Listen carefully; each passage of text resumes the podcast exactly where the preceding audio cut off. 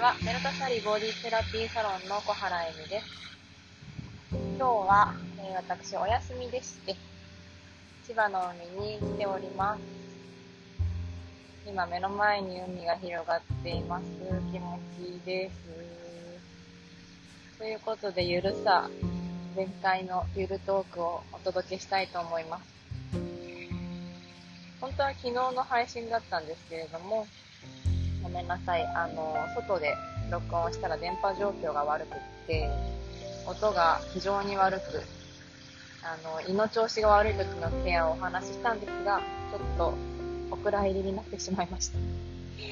た。近々今あの胃腸の調子が弱りやすい時ですのでまたお話ししたいと思います。今日はもう海を目の前にして胃腸の調子のことを頭の中で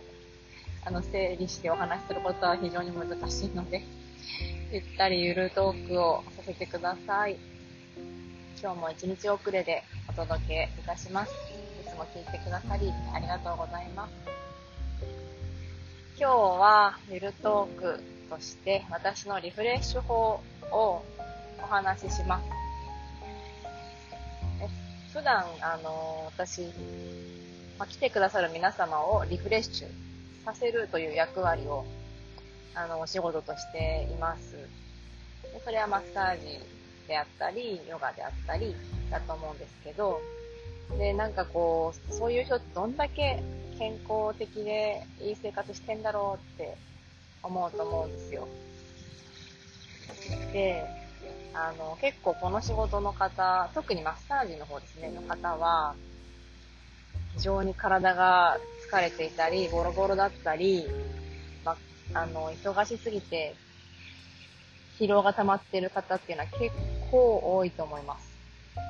マッサージを人にあのさせてもらうということは非常に体力も筋力もエネルギーも集中力も必要としますのであの、まあ、結構よくマッサージ屋さんの人をちらっと見ると疲れてるなーっていう方いますよね。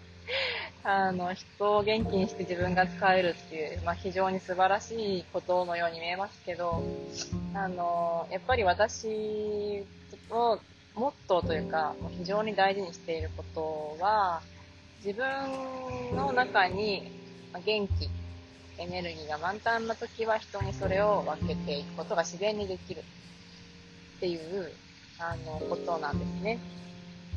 これは私がヨガをやっているということはすごくあの深く関わってるかと思うんです。エネルギーは高い人から人低い人に行くということをずっと、あのー、意識して自分を最高に良い状態に保つということをヨガを通して指導をいただいて実践しているうちにじゅうねんが経ちましたのでやっぱりその疲れた状態で人に触れるということが私としてはどうしてもあの、うん、あんまりやりたくないですよね。なのであのリフレッシュするというか自分を良いコンディションに保つというのはとても大事だと思っています。でこれはおそらくどのお仕事をしている方にも言えるんじゃないかなと思います。以前あの航空会社 ジャル で働いているあのビジネスクラス担当の シーエー の方の記事を読んだことがあったんですがお時間もそのフライト時間が例えば朝早かったりとか勤務体系がすごく不規則だったりいっかいの勤務が何十時間にも及ぶという中でいつも笑顔で良いサービスをしてお客様のニーズに応えるために時間を逆算して体を整えていて前に休みの日は必ず体を整えているっていう記事を読んだことがあるんですけどあやっぱりそういうふうにあいい仕事されてるなって方はコンディションを整えるということをとても大切にされているんだろうなと思いました。私がずっとあのお世話になってきたヨガでもやっぱりあの管理職や、えー、経営者の方が多くてその中に私たちは数人でちこっと若者がいたんですがそういう方々がものすごくお忙しい中でヨガに通ってそしてあの活力気力をまたあの充電をするようにチャージして帰っていって、夜中まで仕事しちゃったよとかおっしゃってるのを私もずっとにじゅう代に聞いて育ってきたので、いやー、やっぱりこういう社長さんとかの人ってお仕事すごいしてるし、体を元気に保つことも本気でされてるんだなって思って育ったというか、にじゅう代を過ごしました。ですので、やっぱりあのメルタサリに来てくださる方も大きなお仕事というか、まあ、仕事に大きい小さいっていうのは、まあ、ないかと思うんですけど、責任を伴うお仕事をされている方もやはり多くいらっしゃいます。で、まあ、責任が多かったり、私たちはまあ仕事でなくても家族を支える役目があるとか、子育て中で、まあ、小さいお子さんの命を支える方とか、家族を支える方とか、女性ですとたくさんの役割がありますので、そういう役目を何年にもわたってやっていく上でリフレッシュするというか、体を充電するんですよね。スマホを充電するみたいにフル充電で一日を送るっていうことを大事にしています。はい。で、えっと、私のリフレッシュ法ですけれども、まあ、一番はやっぱりヨガなんでしょうね。これはもう私の生活に組み込まれていて、何十年と経っているので、もうライフスタイルになって親しいんですけども、ちょっと疲れたなとか、ちょっと体が凝ったなとか、ちょっと頭の中が整理できてないなっていう時にヨガをします。で、ちょこちょこっと、あの、疲れた時はじゅうごふんとか、ごふんぐらいですぐ寝る時もありますし、時間が取れる時はたっぷりいちじかん、にじかんやる時もありますし、最近は、あの、レッスンをオンラインで朝はごじはんから、で夜もしちじから、週にさんかい、よんかいくらいしていますので、皆さんとすることで私自身がすごく元気に、あの、助けられています。なんかこう言うとすごいこう、なんかストイックでヨガいっぱいやってて、ヨガ大好きな人みたいな感じにするじゃないですか。でもね、全然実際は違うんですよ。あの、全然そういう、なんていうか、あの、ヨガ大好きで、ヨガを生き方にしたいですみたいなことを思ったことは全然なくて、もうあのそもそもヨガを始めたことでさえスノーボードをやっていて、で私あんまり運動して良くないので、いっぱい転んで、でいっぱいお尻を打って、お尻が紫に腫れて、で腰痛になって、で筋肉も本当に全然なかったんですよね。体育は結構サボってたし、いつもダランダランしているゆるさ満開な高校生を送っていたので、カラオケは大好きだけど体育はあんまり出たくないみたいなちょっとこうゆるいタイプで、でそういう体を使うっていうのもあんまりしてこなかったので、そのなんていうか、体を使い、使い方が下手というより筋量も少なくて、でまた筋肉は非常に私つきづらくて落ちやすいタイプなんですね。本当にこうゆるい自分の性格が体に現れているかのようにゆるい体をしてるんですよ。でそれをあの、まあ、ヨガの中で 何, 何年も週にさんかい以上をやっていくうちに、やっと筋肉がついて、でやっと、あのー、体力がついて集中力がついていったっていう、すごい遅いタイプなんですね。なので基本的に辛いポーズとか筋トレとかはしたくないなみたいな。ヨガニドラっていう寝るリラクゼーションがあるんですけど、それが一番好きなぐらい緩いタイプなんですよ。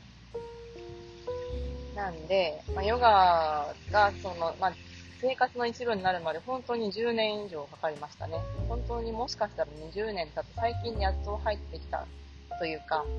自分の中で本当に自分がやりたいなと思って好きで実践しているってなったのは最近かもしれません。それまでは や, やるべきだとか、まあ、やらなきゃ体がまた緩んでしまうからということであのやっていたんですけれども、なので、まあ、ゆるくやってます。ごふんぐらいの時もあれば。あの、まあ、大体私の場合は自分のためにストイックにやるってことが本当にないんですよね。ゆるい生活なんですよ。もう子供の頃からゆったり、何やるのもゆっくり、食べるのもゆっくり、何か動くのもゆっくり、のんびりしたタイプだったので、なので今みたいにクラスをやるというあのことがたくさん起きてきて、そのために準備したり練習したり考えたり、皆さんのお体の状態に合わせてこう練習したりっていうのをすることで、私の体が保たれています。ありがとうございます。でもちろん、まあ、皆さんとやっているのにプラスして、いろんな、まあ、呼吸法とか瞑想とかクリアと呼ばれるスキーみたいなものをやったりもしていますけれども、あの、まあ、基本的には非常に緩いです。はい。で、えっと、まあ、そんな感じでヨガをやっております。まあ、ゆるいながらも毎日やってます。心地がいいということを優先して、皆さんもちょっとずつやってみたらいかがでしょうか。はい、次。海ですね。これは、今日も海が目の前にあって、色がすごく綺麗でキラキラキラキラして、ちょっと波の音がもしかしたらちょっとゴーゴー入ってしまってるかもしれないんですけれども、ちょっとその臨場感をお楽しみいただけたら嬉しいです。で、これも海ですとか言っても、ガツガツサーファーとサーフィンをしていますとかじゃなくて、やっぱり緩いんですよ。あの、砂浜に椅子を持ってって、お茶を持ってって、好きな本を持ってって、で、ゆっくり横になって読むっていうのが好きなんですね。で、これはどこの国に行っても同じことをしています。いろんな国で、あの、まあ、バリとか、タイとか、ハワイとかで同じ感じで海に行って、その土地のビールを飲んだり、なんかご飯を食べたりしながらサーフィンをしている夫を待ちながらゆったり過ごす。で、一人でバリとか行ってる時も大体同じ感じで、一人で本を持ってあのポテポテっと海まで行ってちょっと入ってみたり、本を読んだり、なんかいろいろ頭の中でその海によって流されて新しいアイデアが出てきたりするので、そういうひらめきみたいなものをちょっとこうあの呼び起こすような感じで頭をクリアにしたりするっていうことをしています。で、暑い時期とか南国だと時々ボディーボードにチャレンジします。で、私運動があんまり得意じゃないので、あのこれずっと苦手苦手って運動苦手ですって言ってたんですけど、それもちょっと自分で決めつけてるところがあるのかなと思って、あまり苦手じゃないっていう言い方はしてるんですけど、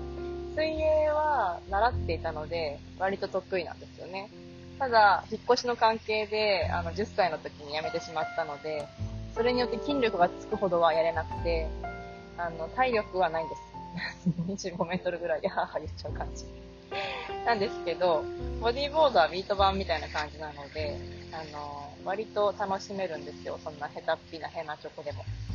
なので夏の間とかあの南国ではちょこちょこ楽しんでいます。で、今日もボディーボードを実は持ってきてるんですけど、今いるところだとちょっと波が大きいなぁと思ってちょっとビビりつつ、あとでもうちょっとちっちゃい波のところで入ろうと思っております。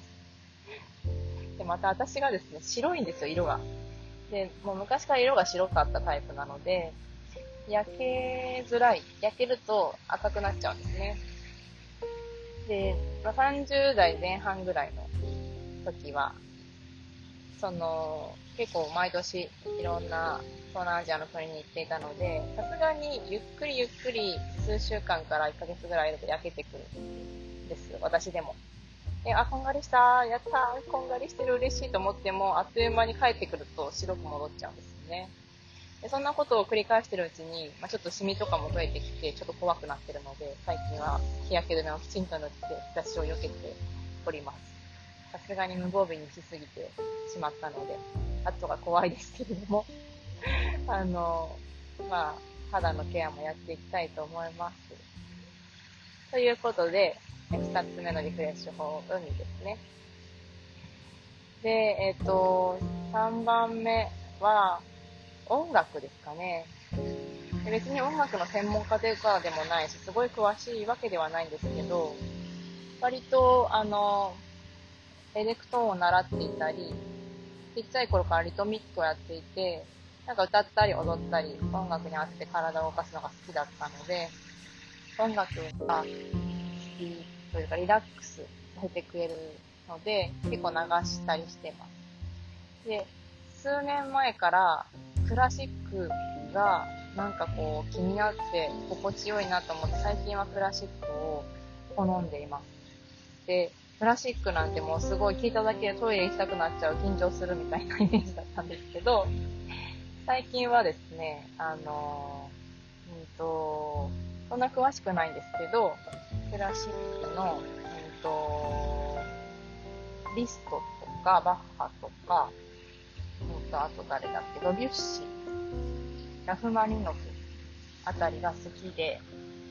特に朝とかが気持ちがいいので、朝に、ちょっと良いオーディオを奮発して我が家は買ったので、テレビはすっごいちっちゃいんですけど、音がいい環境をあの作って、それを聞いてます。で、この音をなんであの好きになったかと言いますと、今はちょっと行けてないんですけど、毎年あの長野の佐久穂町というところ、軽井沢から車でいちじかんぐらい南下したところにある町にあるサンソンテラスさんという、あの、Airbnb があります。で、あの、若いご夫婦がやってらして、男性の、あの、岩下大吾さんという方が、ご自分で、まさかの大工さんではないのに、ディーアイワイ で作ったお家がさんげんあるんです。で、その中に、あの、一つ山の中にある、玉猿の小屋っていう、あの素敵なログハウスがあるんですけども、インテリアがちょっと北欧チックで、そしてそのログハウスの良さを生かしたあの森の中の八千穂高原という場所にある玉猿の小屋というログハウスなんですけど、ここがまたすごく素敵で、えっと、コトリップだったかなっていう雑誌にも載っているんですが、もうなんて言うんでしょうね、その彼が作ったもう手からのなんていうかいろんなうーん情熱とか創造性みたいなものがあの溢れ出ていて、景色もすごくいいですし、薪ストーブがあって、で、まあ、ちっちゃいですけどオーディオがあるんです。で、そのオーディオに シーディー を入れて森の中で聴いていた時に、すごく、あのー、心が落ち着いて、体の本当にこう中の細胞に染み込んでくるような感覚があったんですよね。もうあれはすごくびっくりしました。その良い食べ物を食べて、良い空気を吸って温泉に入って、静かな森の中で心も静まってきた時に、体験できるということだと思うんですけども、その振動というものがこんなに体を癒すんだっていうのをその玉猿の小屋で知りました。で、その時に体感してから、あ、こんなに体の中に振動というのは影響を与えてるんだな、音って振動なんだなっていうのを夫と二人で感じたんですよね。それからやっぱり音楽というか音を選ぶことを少しずつやるようになりました。もし何かあのおすすめの音楽とか、クラシックでもあのジャズも好きですし、あまり詳しくないんで、あのあったら教えてください。ちなみにえっとアールアンドビー とかソウルとかも好きですので、なんかそういうあのジャズっぽいのにソウルフルな歌声が重なっているとか、そういうのもすごく好きです。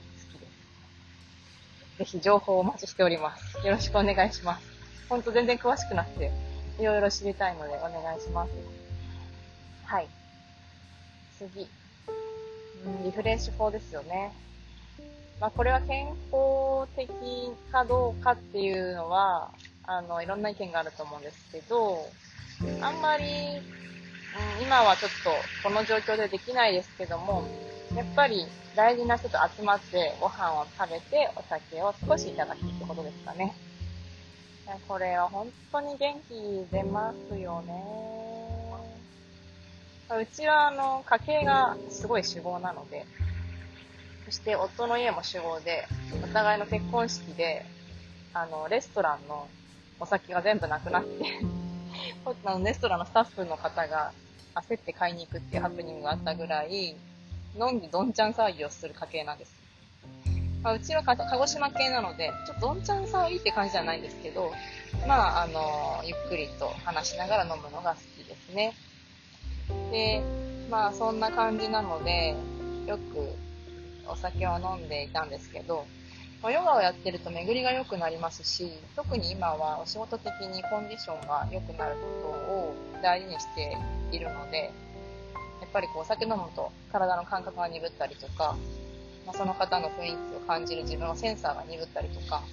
ちょっと胃が重たくなったりとかしますよね。なので、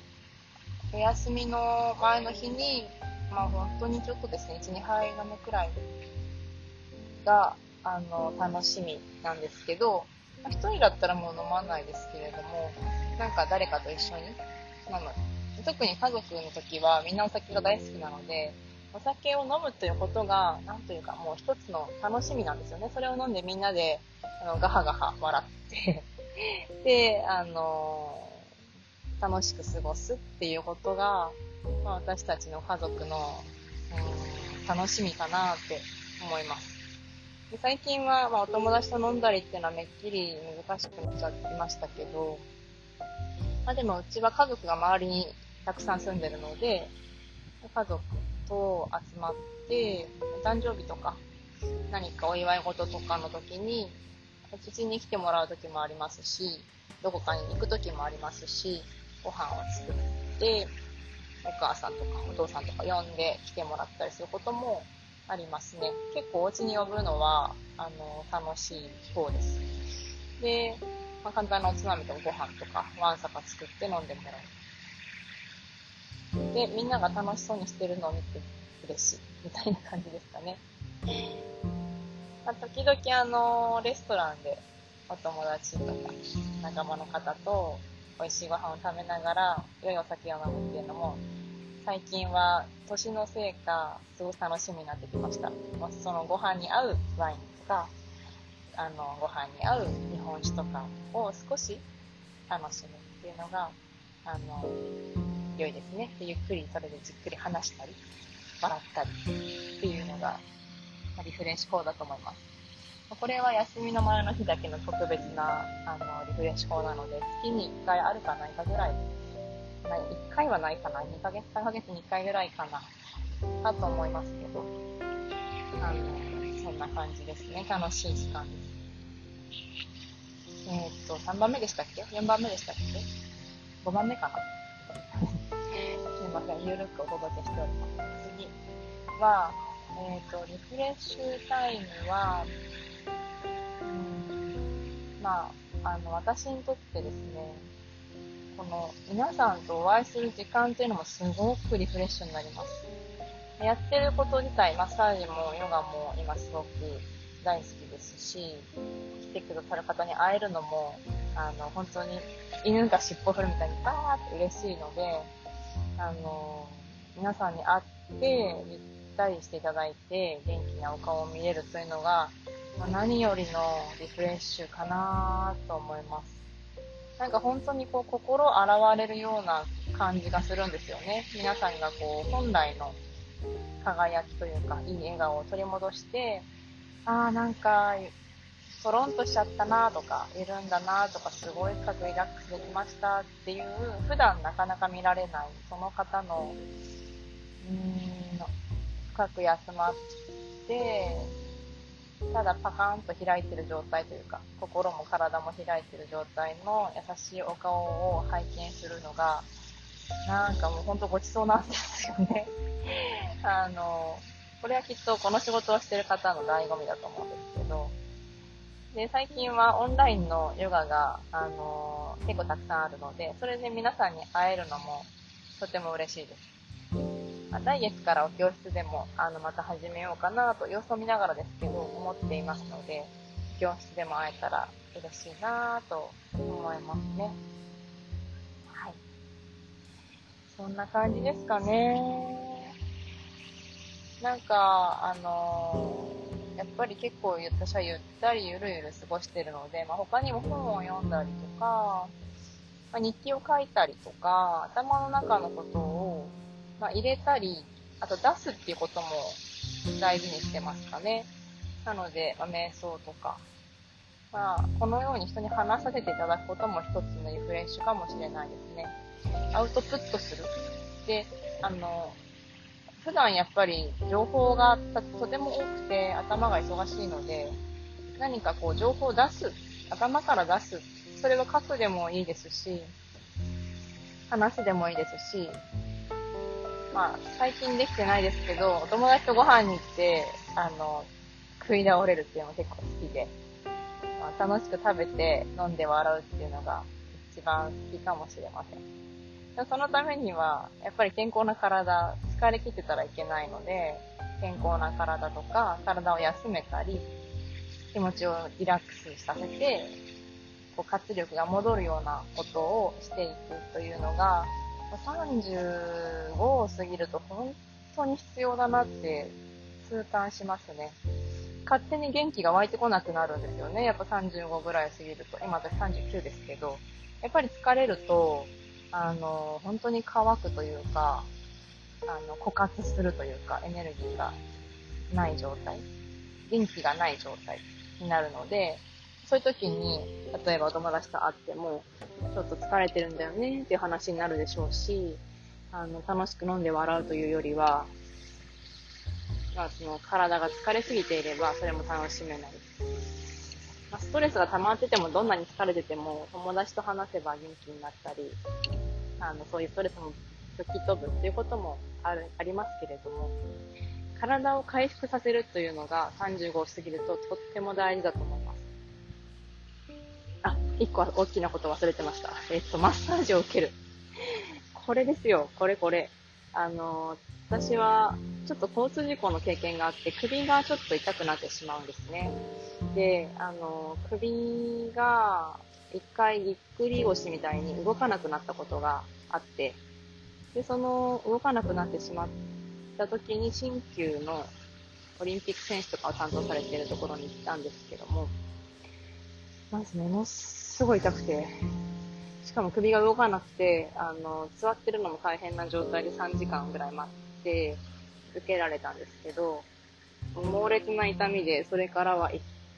あのおかげさまで良くなったんですが、それからは一回も行っていません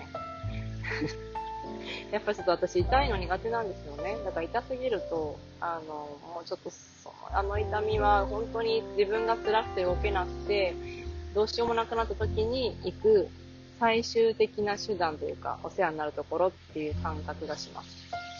今の、あのマッサージ、スギシマッサージやディープティッシュというオイルを使った生体のような筋肉を解剖学に基づいて捉えるマッサージ、これは今絶賛私が学び中なんですけども、えー、今だいぶ深まってまいりまして、まだまだではありますが、かなり良いものをお届けできるようになってきましたが、私もこれを定期的に受けさせていただいています。で、これのおかげで、この教えてくださっているのが、藤田明美先生という、えー、ボディセラピーニューヨークフローツのやってらっしゃる方なんですけども、ニューヨークで、あの、スレティッシュインスティテュートっていう大学を出て、よねんかん勉強されて、そしてその後に現役で、計ニューヨークにじゅうねん働かれてた方ですね。で、その、やっぱり現役で働かれてた方の技術、素晴らしいです。本当に素晴らしいです。なので気持ちが良いのに、もちろんすごく固まってるところはちょっと痛いところはあるんですけど、でもあの気持ちが良く、老廃物も流してもらえて、筋肉もちゃんとほぐれて、でお肌もツルツルになって、そして体の調子が整い、歪みが整い、首が長くなったり、私の場合は首の痛みがあの本当に定期的なメンテナンスで全く出なくなっているので助かっています。本当に助かっています。なので、マッサージを信頼できる方に体を預けて、横たわって受けるというのもおすすめですね。これは本当にぜひ皆さんそれぞれの町とか、それぞれのところで信頼できる方、人柄、その人のコンディションの作り方、そしてもちろん技術とともに、あの、まあ、お部屋の空間の浄化とかも含めて、あの、まあ、場の力っていうのも大きいと思うので、例えばすごいごちゃごちゃしたサロンだと、雑居ビルの中とか、結構休むってのは難しいかなと思うんですよね。音があったりとか。なんで、あの、そういう休めるオアシスのような場所が、それぞれの方に、なんかご希望される方にあれば、いいなぁって、あの、私はすごく思います。なんかこう、バリのスパみたいな、目の前が海で、行くだけで癒されるみたいな場所があれば最高ですけどね。なかなかそうはいかないですけど。まあでもその方の場の作り方とか思いで、そういう風になっていくことは、海の前じゃなくても十分可能だと思います。マッサージは体をほぐすことで、もちろんリラックス効果もありますけれども、しっかり筋肉をほぐしていくマッサージですと、例えば今回の私がやっているスウェディッシュマッサージやディープティッシュですと、整体みたいにしっかりと筋肉をほぐす。で、整体だと流すというステップはないんですけど、オイルを使ってそこで出た老廃物などを静脈やリンパをこう流して排出に向かっていくってことがあります。で、その肌を撫でさせるということが幸せホルモンを出してくれたり、副交感神経にスイッチしてくれるので、体の修復がしやすくなったり、迷走神経が働きやすくなって、神経システムが変わります。なので、整体ももちろんいいですし、ハリキューとかももちろんいいと思うんですけど、もっと気持ちが良くて、神経システム、神経の鎮静もできたり、体を充電させる方ですね。副交感神経の充電させる方、内臓を充電したり、あの、呼吸を深くしたり、排泄とか消化をしやすくしたりすることで、体の調子が整っていくという、あの、効果があります。で、まあ、アメリカの先生が働いたところはもちろん結果を求められて、まあ、治すというマッサージだったそうなんですけども、まあ、日本では、あの、治すということは歌っているのは国家資格の方だけになりますが、ですが、あの、まあ、この整体にオイルの流しがついたような、体を、あの、筋肉にアプローチしながら、そして老廃物を流していく。ということで、いろんな良き効果が、あの、期待できるかと思います。もちろん、筋膜をリリースしていくので、筋肉と筋膜が剥がれれば、脂肪も動きやすくなって、痩せやすくなったりしますし、体型もいっかいでかなり綺麗に変わります。ので、その筋膜がよれてたりくっついてたりしてるものをリリースすることで、本来の体の中にあるボディースーツみたいな筋膜が整っていきますね。いいことずくめなんですよ。気持ちいいですし、何より本当このこれが気持ちくできるっていうことが本当になんか一番な気がします。私の大好きポイントとしては、痛いくて効くのはあるんですけど、気持ちよくて効くってもう最高ですよね。なので、あの、ぜひ近くに、あの、スウェディッシュマッサージとか、